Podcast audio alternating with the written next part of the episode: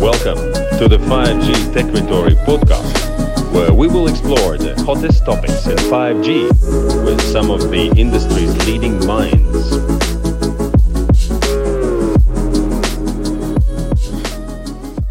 Thanks everyone uh, for coming back to listen to our panel.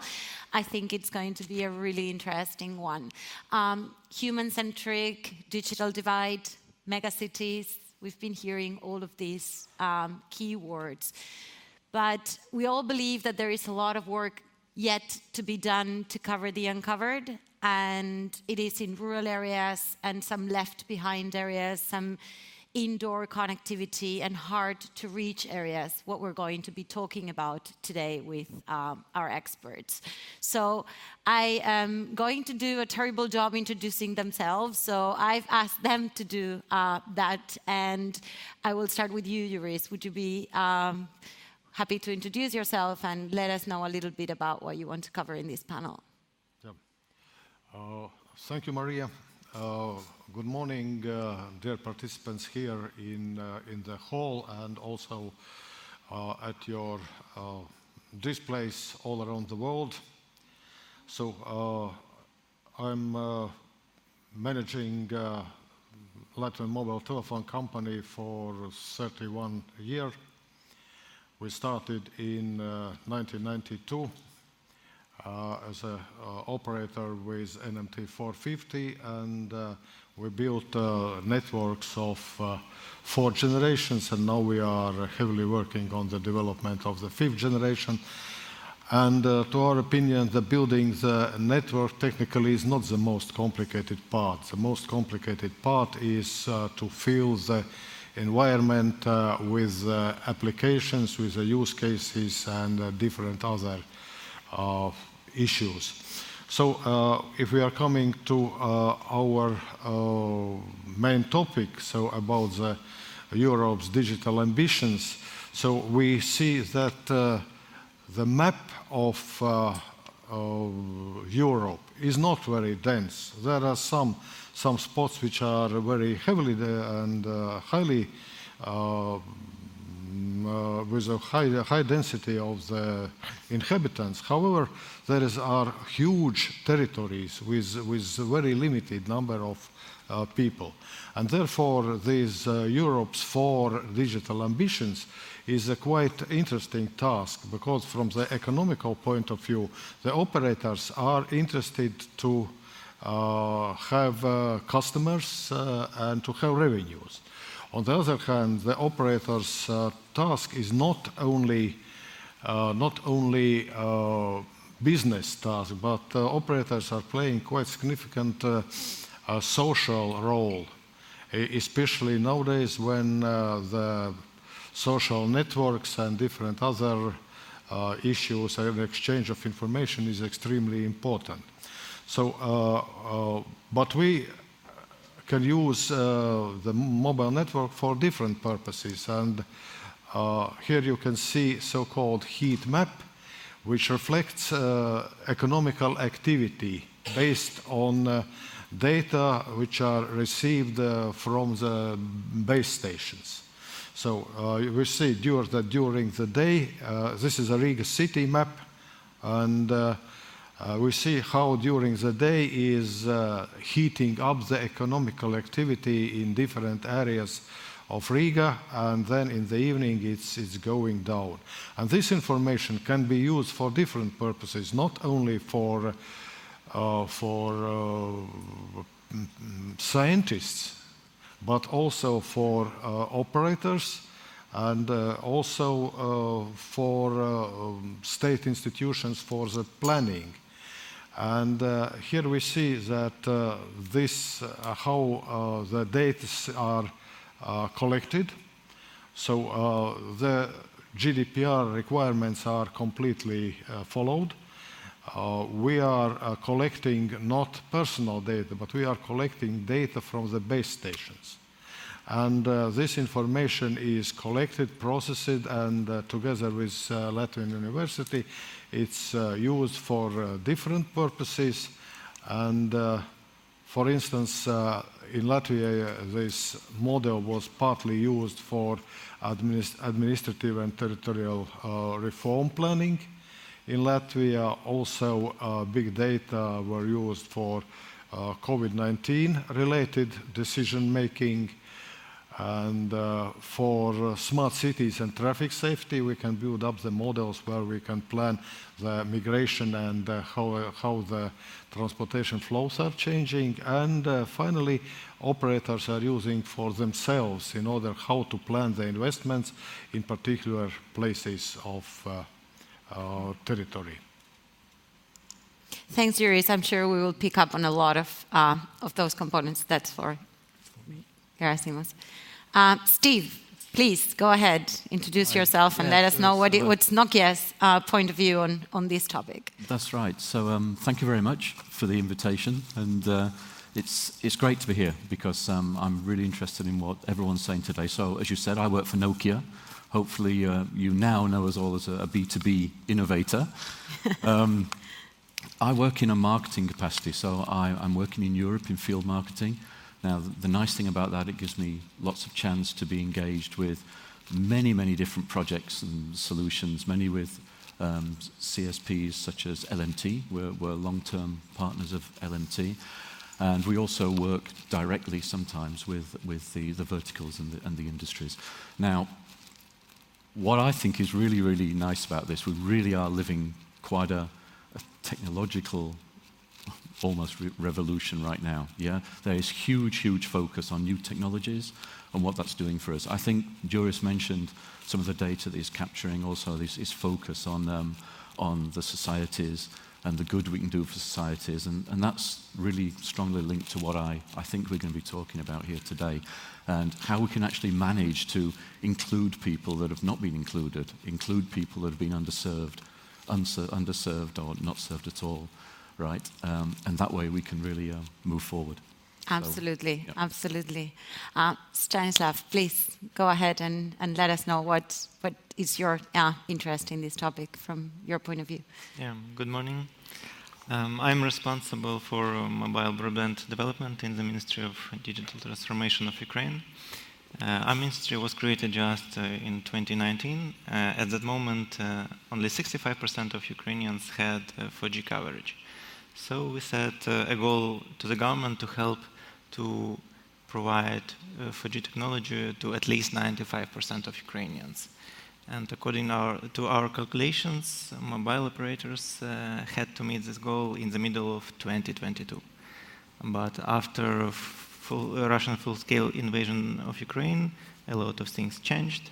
So now we also are focused on uh, networks restoration in liberated areas and also I have a goal to create conditions uh, to mobile operators uh, to help them build their networks without unnecessary bureaucratic procedures in order to be able to cover wide ports faster, to rebuild network faster, and to decrease digital divide in Ukraine very interesting uh, point. I'm sure we will cover um, a lot of those further.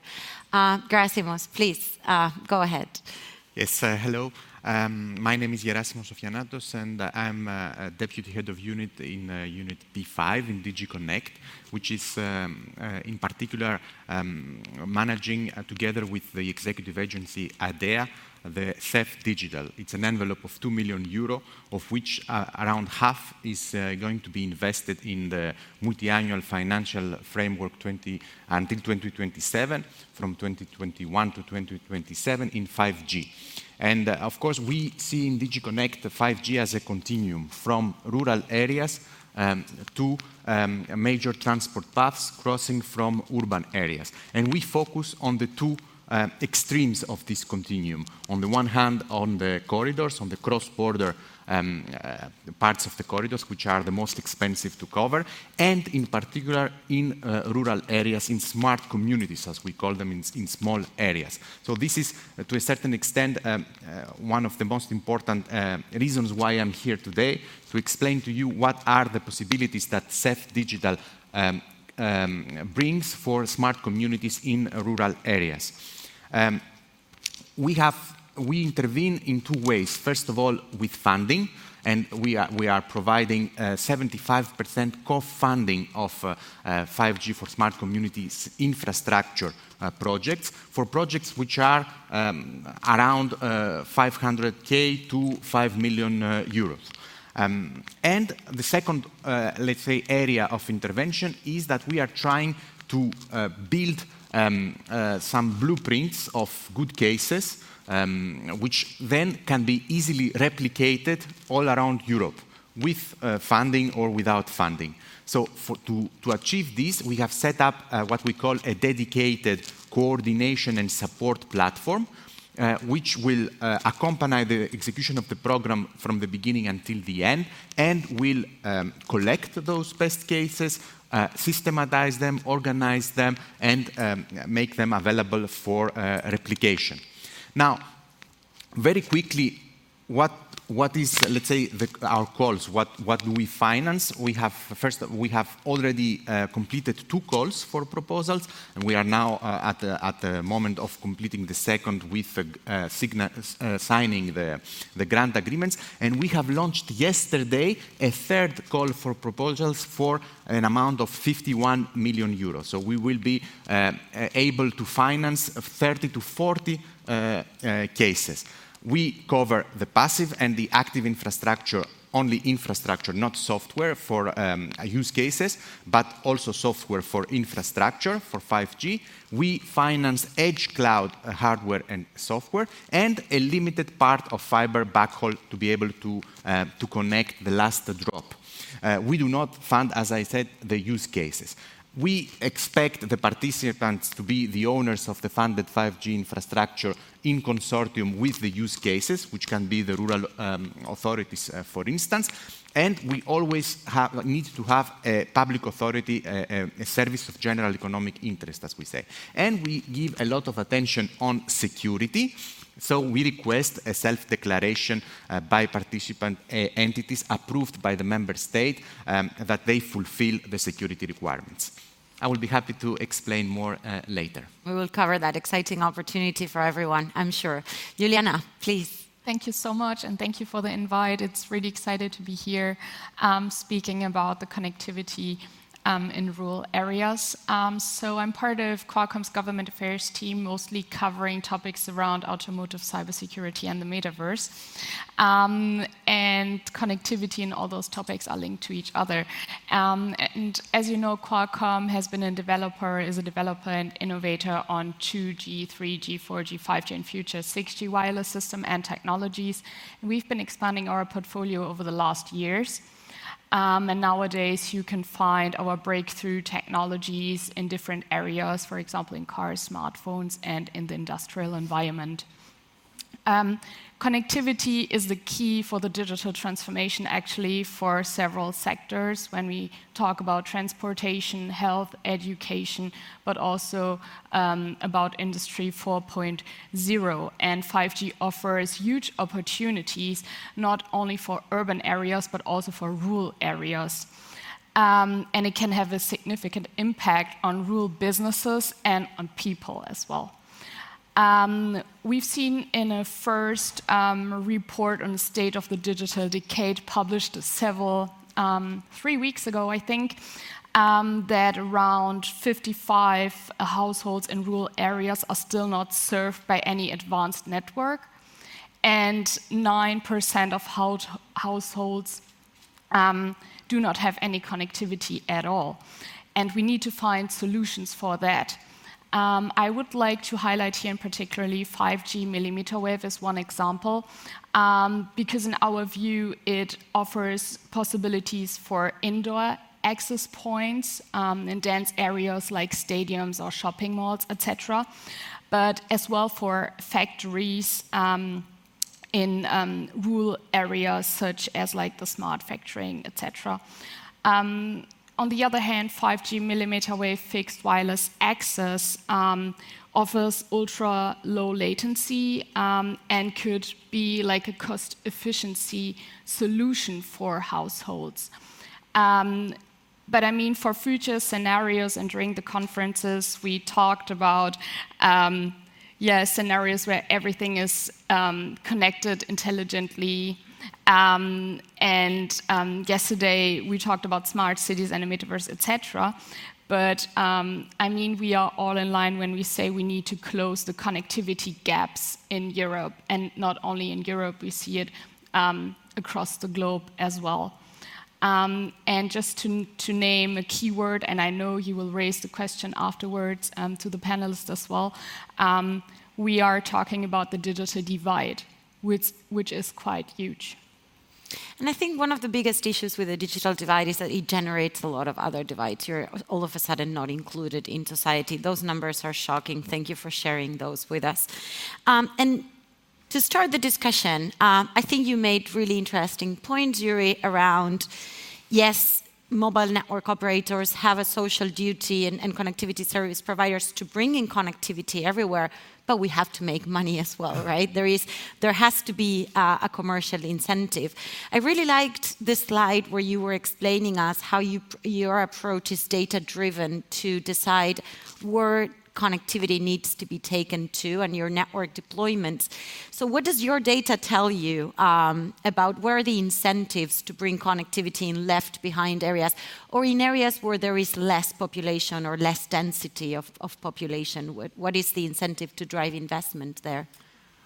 Uh, you know, uh, in early 90s, when we just started uh, GSM development, it was quite a popular discussion about the uh, economically convenient and inconvenient base stations. And uh, many operators were stating that we don't need to, we will not put base stations in this area because it's economically, these are economically not profitable.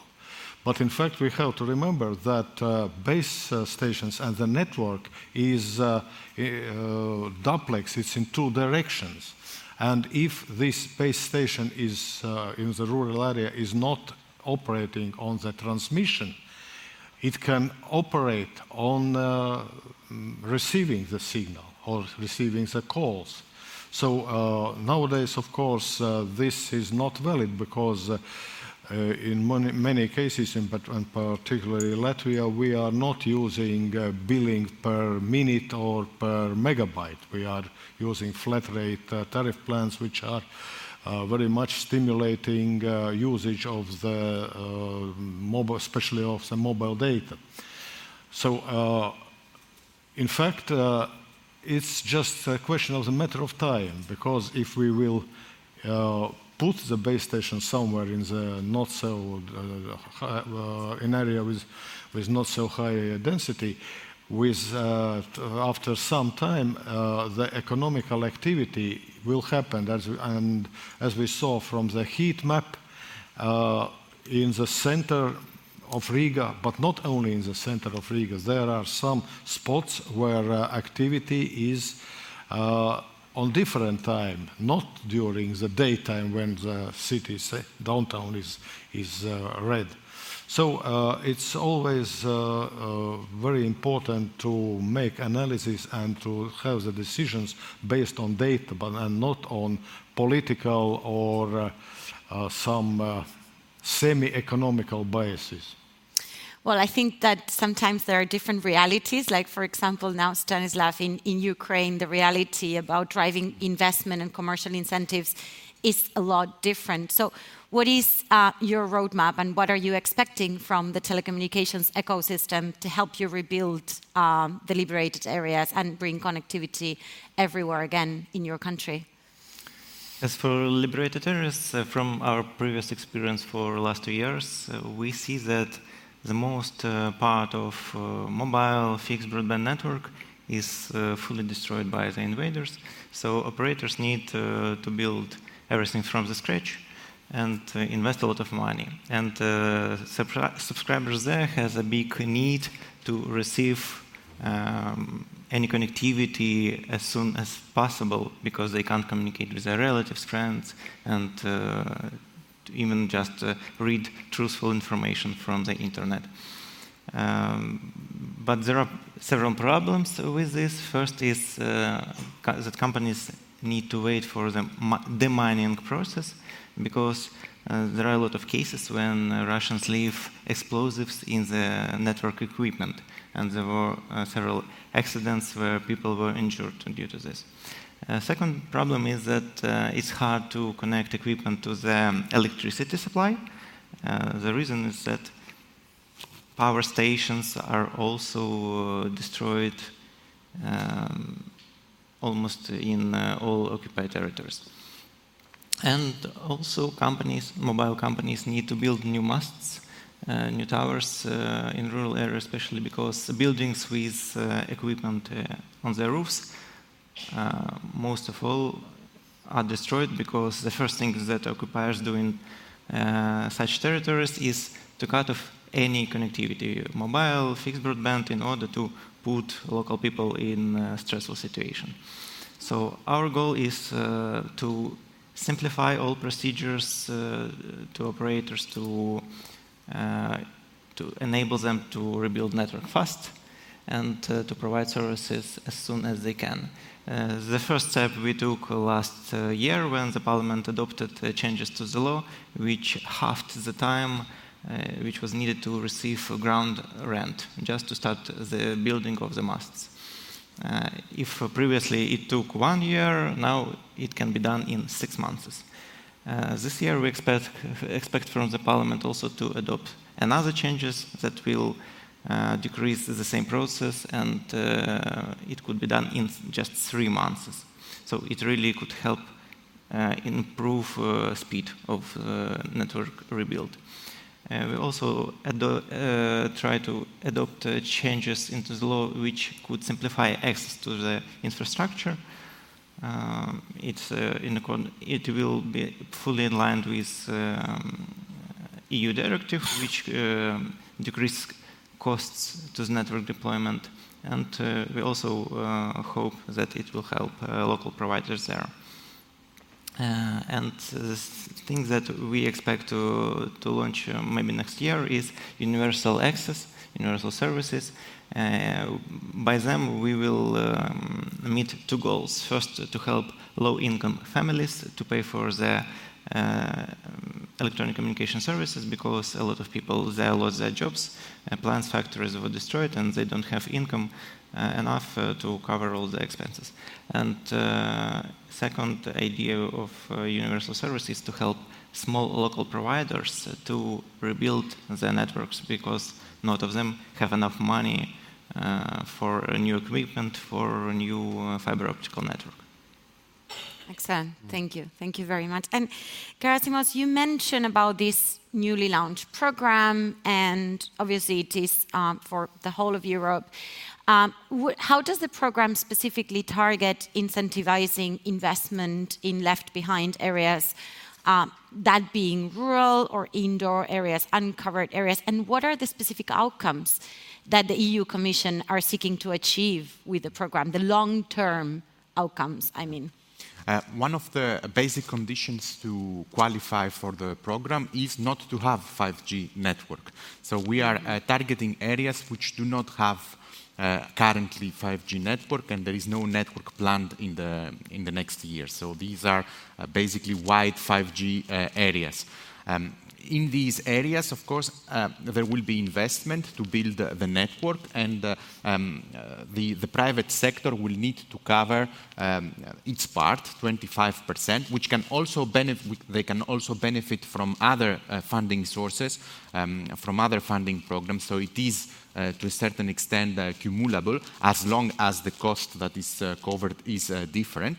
But the idea is that um, those areas will benefit from a 5G network, which was not there before, and of course by the use cases. And we incentivize, uh, in particular, to have more than one use case. So it could be smart farming, it could be also um, a hospital, uh, smart health, e-health, uh, it could be uh, emergency services, it could be, we have seen um, um, surveillance of uh, borders, border surveillance. So there is a, a, multitude of use cases that could benefit afterwards um, the, the, the, local authority.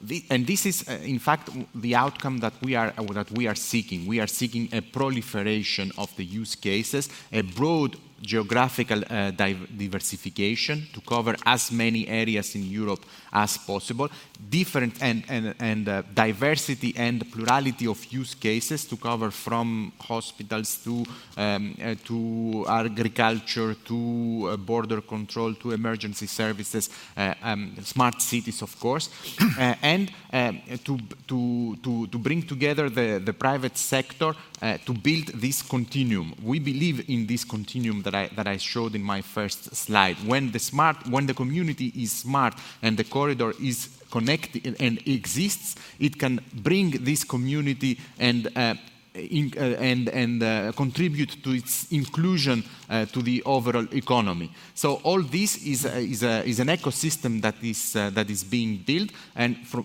which to, to take an, um, uh, to, to borrow a, a, phrase from Erzsébet from her presentation, will act as a spiral and will, um, uh, will, will help um, uh, boost the dynamic of the, of the, of the community.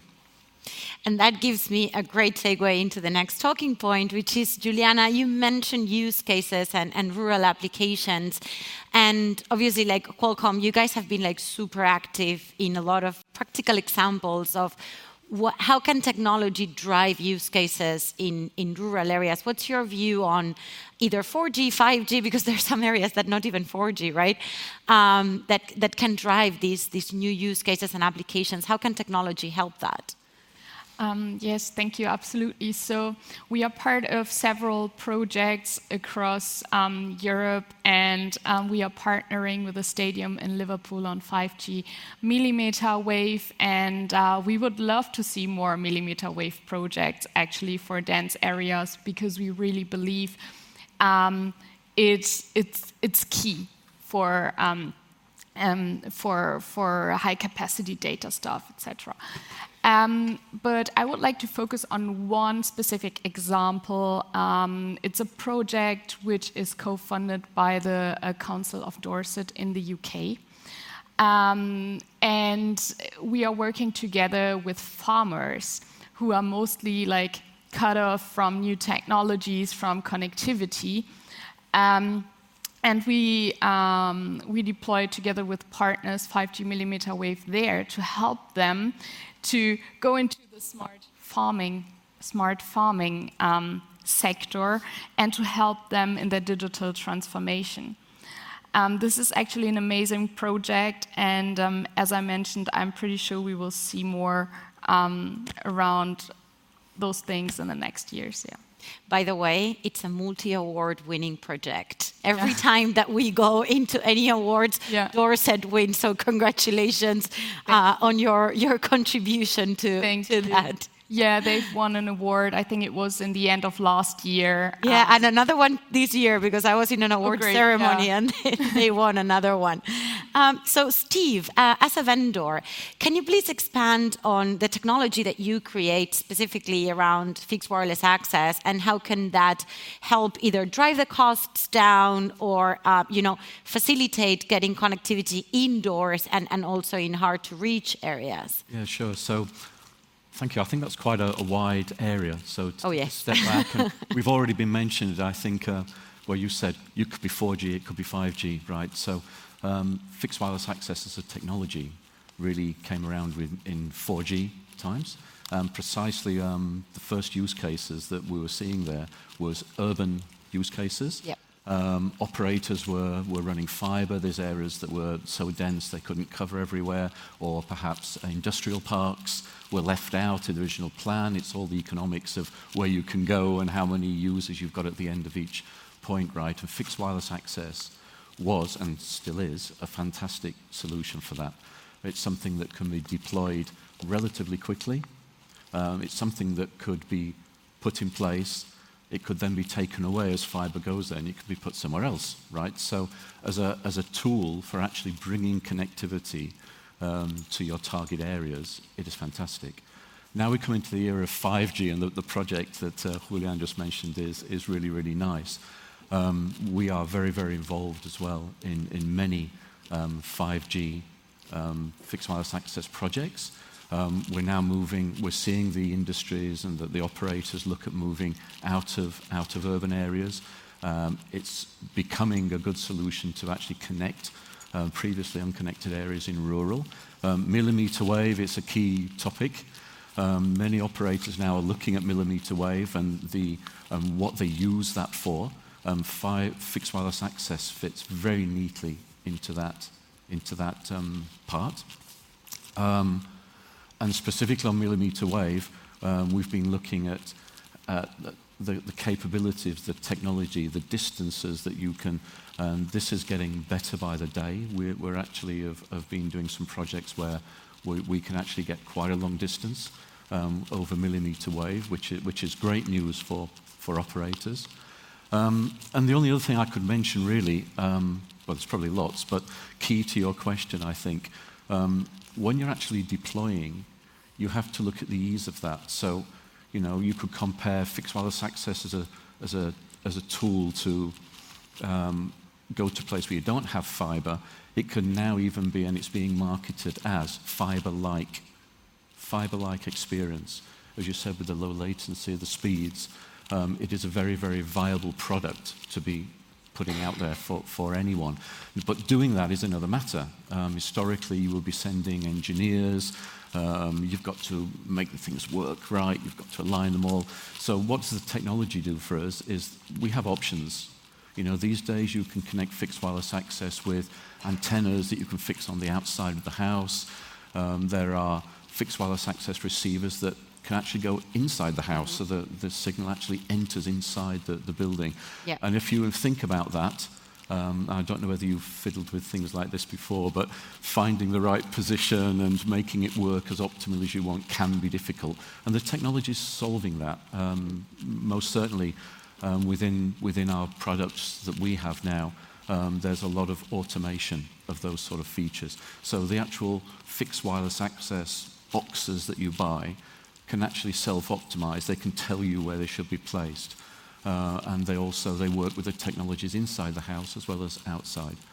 Um, so there's many, many advances, and this will this will keep on this will keep on going. I think. Yeah, and I think yesterday in the last session uh, we were discussing how actually fixed wireless access have, has become one of the key use cases of 5G because it has actually provided that that cost benefit um, into bringing this fiber-like connectivity without having to dig streets or anything and using the power of wireless, uh, which is which is actually really good. So we have a few minutes left before we open the floor for questions and and also for our, online audience. And I wanted to cover the other element of this panel, which is the benefits for the end user and how we actually boost uh, the economy. And I want to bring it back to you, Juris, because you actually are the, the front door of the user, you, are the one who, as a, network provider, you interact with the end user, and you obviously bring the, benefits to them. Where are the elements on, bringing this, connectivity that you think, can mark a substantial difference in boosting economy and, reducing that, digital divide? So uh, in Latvia's case, we have uh, very good coverage with uh, previous uh, generation technologies like 2G uh, and 4G, The uh, the three, third generation UMTS now is going to be closed down within a mm -hmm. few years because it's not suitable for the today's requirements. But the frequencies which are used for uh, UMTS are now transferred to 4G and 5G in order to uh, expand coverage and capacity. So uh, the coverage uh, technically is not uh, very complicated, especially in a country like Latvia, which is relatively flat. By using low frequencies 700 or 900 we can uh, megahertz we can cover quite easily the most complicated part is starting in the customer relationship because as already our colleagues mentioned, the 5G is industrial technology. And therefore, we are working not only on the mobile broadband or fixed, uh, mobile broadband. But uh, we have to speak about the use cases which are uh, improving the everyday, life of the people and also uh, is boosting economy. We cannot build, uh, uh, can't build a network and uh, wait until the customers will come to our customer service centers. No way. Therefore, we have to make a, shift of paradigm, and the resources which were in 90s spent on advertisement, on TV and radio and outdoors, we have to spend on education and consulting of our customers. Because even with the big uh, companies, if I'm asking some uh, boss of the big company and what, do you, ex- what, what are you expecting from 5G, the honest answer is I don't know. Yeah. if, if the big companies don't know what to do with 5G, uh, for the small and medium enterprises, it's even, even more complicated. And this is also the task uh, for the operators how to change their approach to the market and how to work together with the customers to develop the tailor-made and suitable uh, use cases which are exactly fitting their requirements. So I get that the key element then is collaboration with the industry to drive the new use cases. Exactly. I, I really like that. Exactly. And Stanislav, for you, what, what do you think are the most pressing factors uh, right now to bring the benefits to the end user um, in Ukraine at the moment? Um, maybe you know that Ukraine put a lot of efforts uh, to uh, transformate a lot of uh, government processes in order to make them digital and paperless. Impressive. uh, we have application where um, citizens can have to, uh, 14 different uh, documents from the government and uh, receive 28 different uh, services. But if uh, uh, in rural areas there will be no mobile or fixed broadband coverage, it won't matter how many uh, digital services the government will create for people. So it's crucial for us to um, provide good coverage for the um, most people in Ukraine, even in very far locations in small villages and settlements. And we understand that, like uh, Yuri said at the beginning, um, building networks in rural areas is not always profitable for companies. Uh, that's why uh, we um, stimulate them to share infrastructure. Uh, we put this into the legislation, this obligation. And um, I believe that one of the most effective way to stimulate opera- operators to build networks in rural areas is to sell them frequencies, not under the approach to receive as much as most, much money as we can, but with um, setting of particular le- uh, coverage level in order to help them calculate all investments which they could uh, put into the network, into the monthly rental fees for frequencies, and to in uh, frequencies uh, per, per purchase. So, in collaboration of all different factors, we expect that uh, will create conditions where coverage would be improved and more citizens will receive uh, government uh, services online, and uh, digital divide will decrease significantly. I really like that point on infrastructure sharing uh, because obviously it, it does help drive the, the cost down and, and reuse the existing assets uh, in a much more cost effective way. And that brings me to the next point that I wanted to discuss with Juliana, which is um, how can regulators and technologists uh, work together to bring more benefits to the end user? Um, this is a very interesting question. And yesterday, when you sent me um, this one um, for the prep, um, I sat down and I was thinking about the last 10 years. because it, it's not a new topic. Because when I worked at the German parliament, we already discussed it. And it was 10 years ago. Um, how we can bring, like, uh, yeah, exhausted connectivity, extensive connectivity um, to all areas. Um, I think that collaboration is key, what you've already mentioned. Investments are key as well, partnerships as well, and great projects. That's all I think. It seems to be easy, but it's not. It's a huge process. Um, but for us, this is key. Yeah.